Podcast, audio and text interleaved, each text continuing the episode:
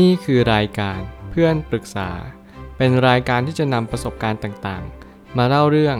ร้อยเรียงเรื่องราว ให้เกิดประโยชน์แก่ผู้ฟังครับ สวัสดีครับ ผมแอดมินเพจเพื่อนปรึกษาครับ วันนี้ผมอยากจะมาชวนคุยเรื่อง หนังสือ What You Do Is Who You Are How to Create Your Business Culture ของเบนโฮโรวิตแน่นอนเมื่อหยิบหนังสือเล่มนี้ขึ้นมา นี่คือหนังสือธุรกิจที่โด่งดัง เล่มหนึ่งเลย ผมเชื่อว่าคนทุกคนคงจะเคยอ่านหนังสือของเบนฮโรวิตกันมาบ้างแล้ว ไม่ว่าจะเป็น The Hard Thing About Hard Things ก็เป็นหนังสือเกี่ยวกับ culture แล้วก็วัฒนธรรมเหมือนกัน ซึ่งจริงๆ แล้วการที่เราจะสร้างหรือว่าปั้นองค์กรขึ้นมาเนี่ย มันก็ไม่ใช่เรื่องง่าย การที่เราจะเป็นนักลงทุน เป็น VC หรือ Venture Capitalize เนี่ย มันก็ไม่ใช่สิ่งที่เราจะเป็นกันได้โดยง่าย อย่างแรกเลยคือการตัดสินใจ เราทุกคนจะต้องเป็นคนตัดสินใจที่เด็ดขาดจริง ๆ เราจะต้องรู้ว่าอะไรควรทำและอะไรไม่ควรทำไม่ใช่ว่าเราทุกคนสามารถที่จะเป็นทุกอย่างในสิ่งที่เราคิดได้ทั้งหมดเลย แต่เรากลับจะเป็นในสิ่งที่เราตั้งใจแล้วก็กระทำไว้เท่านั้นเอง ผมเลยตั้งคำถามขึ้นมาว่า เมื่อวัฒนธรรมคือสิ่งที่จะกำหนดทิศทางขององค์กรนั้นๆ ซึ่งในความเป็นจริงแล้ว ผู้นำเป็นคนที่สำคัญที่สุด เพราะเป็นจุดยืนที่มีความหมายต่อบุคคลอื่น หากเราจะลงทุนสักหนึ่งบริษัท เราจะเลือกอะไรเป็นสิ่งสำคัญ แน่นอนว่านี่คือคำถามที่ดี ที่เราจะค่อยๆ คัดกรอง แล้วค่อยๆ ตรวจสอบ ว่าเอ๊ะเราจะลงทุนบริษัทนี้เพราะว่าอะไร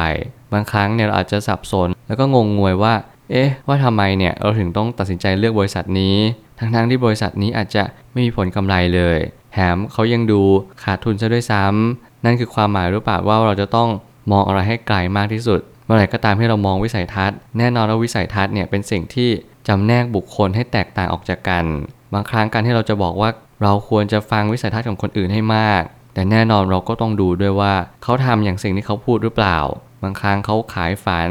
คุยโม้โอ้อวดมากเกินไป นั่นจะทำให้เราต้องสังเกตสังการในเรื่องแบบนี้มากพอสมควร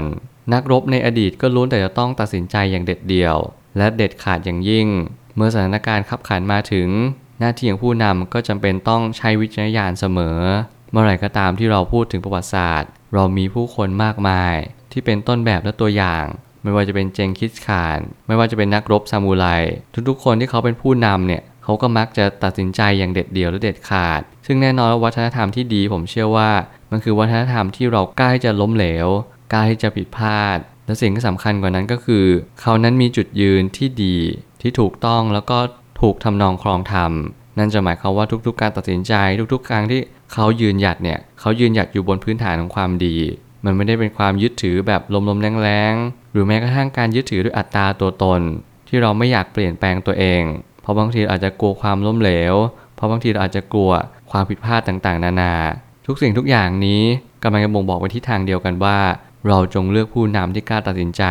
กล้าแสดงออก รวมถึงการบ่มเพาะผู้คนในองค์กร หรือว่าคนในทีมเรา ให้เรากล้าที่จะพบเจอปัญหา รวมถึงกล้าที่จะแสดงออก ต่อความคิดเห็นในปัญหานั้นๆ เมื่อเราเจอบุคคลบุคคลหนึ่ง ที่มีความแตกต่าง และมีความผิดแผกจากผู้คนทั่วไป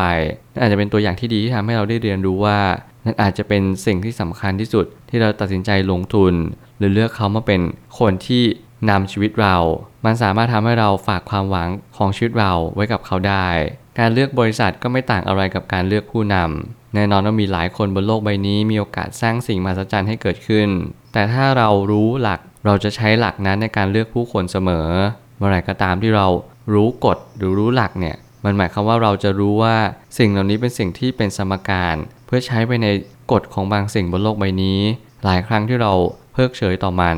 มีคนหลายคนที่กำลังสงสัยว่าเราจะทำงานกับใครดี เราจะเชื่อผู้นำแบบไหนดี มีคนหลายคนสับสน อย่างเช่นผมเป็นตัวอย่าง ที่เมื่อไหร่ก็ตามที่ เวลาทำงาน สิ่งที่สำคัญอย่างแรกเลยก็คือ เราเน้นเงินเดือนเป็นหลัก ซึ่งแน่นอนว่าถ้าเกิดสมมติเราอยากจะเป็นคนที่พัฒนาตัวเองที่ดีจริง ๆ เราจงเลือกองค์กร หรือว่าผู้นำที่มีวิสัยทัศน์ที่ดีเยี่ยม ที่เขามีความอดทน มีวินัย รวมถึงเขามีปัญญาที่เฉียบคม นั่นหมายความว่าเขาเป็นตัวอย่างที่ดีให้กับเรา แล้วการที่เราอยู่คลุกคลีกับเขา เราก็มักจะเป็นคล้ายๆกับเขา เช่นเดียวกัน ไม่ว่าอะไรก็ตามจะเกิดขึ้น คุณเจอองค์กรที่ดีหรือไม่ดี อาจจะไม่สำคัญเท่ากับคุณรู้หรือเปล่าว่าองค์กรที่ดีหรือไม่ดีเป็นอย่างไร นั่นจะเป็นตัวแยกแยะที่ดีที่สุด ที่ทำให้คุณได้ตัดสินใจเลือกเดินตาม หรือเลือกเดินที่จะออกห่าง นั่นจะเป็นสิ่งที่สำคัญที่สุดในชีวิตของคุณเอง ชีวิตทุกชีวิตนั้นล้วนแต่ต้องเกิดจากการหล่อหลอมมาด้วยกันทั้งนั้น ไม่ว่าเราจะทำอะไร นั่นคือสิ่งที่กำหนดชีวิตในอนาคตของคุณเอง จงจำไว้เสมอว่าไม่มีใครกำหนดอนาคตได้เท่าตัวเราเอง ไม่ว่าจะเป็นองค์กร ไม่ว่าจะเป็นผู้นำไม่ว่าจะเป็นบริษัทใด ๆ รือแม้กระทั่งชีวิตของตัวเราเอง จงจำไว้เสมอว่าไม่มีใครกำหนดชีวิตเราได้เท่ากับตัวเราเอง หากใครบอกว่าเราควรจะเป็นอย่างนั้นอย่างนี้อย่างนู้น เราก็ไม่จำเป็นต้องฟัง แต่เราจำเป็นต้องฟังเพื่อให้เราขบคิดตามเท่านั้นเอง หนังสือเล่มนี้เป็นหนังสือที่ดี ซึ่งการที่เราจะตั้งใจในการใฝ่เรียนรู้เนี่ยเป็นสิ่งที่สำคัญมาก ไม่ว่าคุณจะมีความคิดอะไรต่อสิ่งต่างๆ บนโลกใบนี้ หน้าที่ที่คุณพึงกระทำก็คือ พยายามเปิดใจรับฟัง ไม่ว่าใครจะดีหรือไม่ดีอย่างไร จงเรียนรู้ไปกับมัน หากเขาเป็นคนดี เราจะสามารถรับรู้ได้ถึงความรู้สึกนั้น รวมถึงถ้าเกิดสมมติเราเจอคนที่ไม่ดี เราก็จะสามารถรับรู้ถึงพลังนั้นได้เช่นเดียวกัน ไม่ว่าคุณจะทำอะไร ไม่ว่าคุณจะคิดอะไรหรือพูดอะไร นั่นคือสิ่งที่คุณเลือกเดิน เหมือนดั่งชื่อหนังสือที่ว่าเราทำอะไรเราก็เป็นอย่างนั้น นี่คือสิ่งที่จะสร้างวัฒนธรรมที่ดีที่สุด บนพื้นฐานของความเข้าใจที่สุด หากเราเรียนรู้เรื่องประวัติศาสตร์ หากเราเรียนรู้เรื่องผู้คนให้มาก นั่นแหละคือหนทางอันสำคัญ ที่ทำให้เราได้เรียนรู้ และตระหนักรู้กับความเป็นจริงได้อย่างแท้จริง ไม่เช่นนั้นเราก็จะไม่สามารถเข้าใจวัฒนธรรมคืออะไร ไม่เข้าใจว่าสิ่งที่แต่ละองค์กรทำเนี่ยเขาทำเพื่ออะไรจริง ๆ แน่นอนว่าความผิดพลาดอาจจะเกิดขึ้นได้ แต่มันไม่ได้สำคัญเท่ากับ เรารู้หรือเปล่าว่าความผิดพลาดนั้นคืออะไร คนที่ดีคนที่น่าเชื่อถือ คนที่มีคุณธรรมในจิตใจเนี่ยเขาเป็นคนที่ลักษณะไหน แล้วเราควรที่จะฟังเขาในรูปแบบใด นั่นคือความท้าทายของทุกๆ คนที่เราจะต้องเลือกสรรแล้วก็เฟ้นหา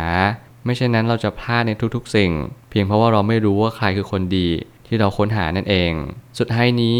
ทั้งนี้หนังสือเล่มนี้จะพูดกล่าวถึงบุคคลทั้งอดีต และในปัจจุบัน ซึ่งบางครั้งอาจจะมีความคิดเห็นที่ใส่เข้าไปเหมือนกัน การจะนำมาเชื่อทั้งหมดหรือไม่เชื่อทั้งหมด ก็จะเป็นสิ่งที่ต้องคบคิดกันต่อไป แน่นอนว่าไม่มีใครรู้ประวัติศาสตร์ทั้งหมด ไม่มีใครรู้ว่าอะไรคือข้อเท็จจริงทั้งหมด แต่แน่นอนว่าสิ่งที่เราทำสิ่งที่เราฟัง คือนำเกร็ดความรู้พาผนวกเข้าด้วยกันมาประยุกต์ใช้ ไม่มีใครฟังประวัติศาสตร์ และเชื่อทั้งหมด แต่เราเอา keyword แล้วก็กุญแจที่จะมาไขประตูต่างๆ ของความคิดเราให้ปลดล็อกมากยิ่งขึ้น ในหลายครั้งใครหลายคนที่กำลังอ่านหนังสือ และกำลังจับประเด็นผิด ไม่ว่าจะเป็นการจับผิดผู้คนในหนังสือหรือว่าคนเขียนก็ตาม นั่นจะหมายความว่าคุณอาจจะไม่ได้ประโยชน์ในสิ่งที่หนังสือมอบให้ จงเรียนรู้อย่างเปิดใจ เปิดให้กว้างมากที่สุด พยายามทำความเข้าใจว่าทุกสิ่งทุกอย่างมีสิ่งที่ดีและไม่ดี รวมถึงมีสิ่งที่ถูกต้องและผิดพลาดเสมอ ไม่จำเป็นต้องไปนั่งคิดไตร่ตรอง ในเรื่องว่าใครนั้นพูดจริงหรือไม่จริงอย่างไร เพียงแต่ว่าเราสอบทานด้วยความคิดในวิจารยานของเรา รวมถึงด้วยการวิจัยของเรา สิ่งเหล่านี้เป็นสิ่งที่มีประโยชน์ เพียงแต่ว่าเราต้องเปิดใจเท่านั้น นั่นคือทางออกที่ดีที่สุด ผมอยากจะทิ้งท้ายว่าเมื่อไหร่ก็ตามที่เราทำสิ่งนั้นเราจะกำหนดชีวิตในอนาคตของเรา คุณจะเลือกสิ่งใด นั่นคือตัวกำหนดหนทาง ว่าหนทางนั้นเปิดขึ้น แล้วสิ่งสิ่งนั้นจะปรากฏขึ้นกับตัวคุณเอง จงตั้งใจใช้ชีวิตและตัดสินใจเลือกเดิน นั่นจะเป็นสิ่งที่สำคัญที่สุดในชีวิตของคุณ ผมเชื่อว่าทุกปัญหาย่อมมีทางออกเสมอ ขอบคุณครับ รวมถึงคุณสามารถแชร์ประสบการณ์ ผ่านทาง Facebook Twitter และ YouTube และอย่าลืมติด Hashtag เพื่อนปรึกษาหรือ f r ร e n d t a l k a ด้วยนะครับ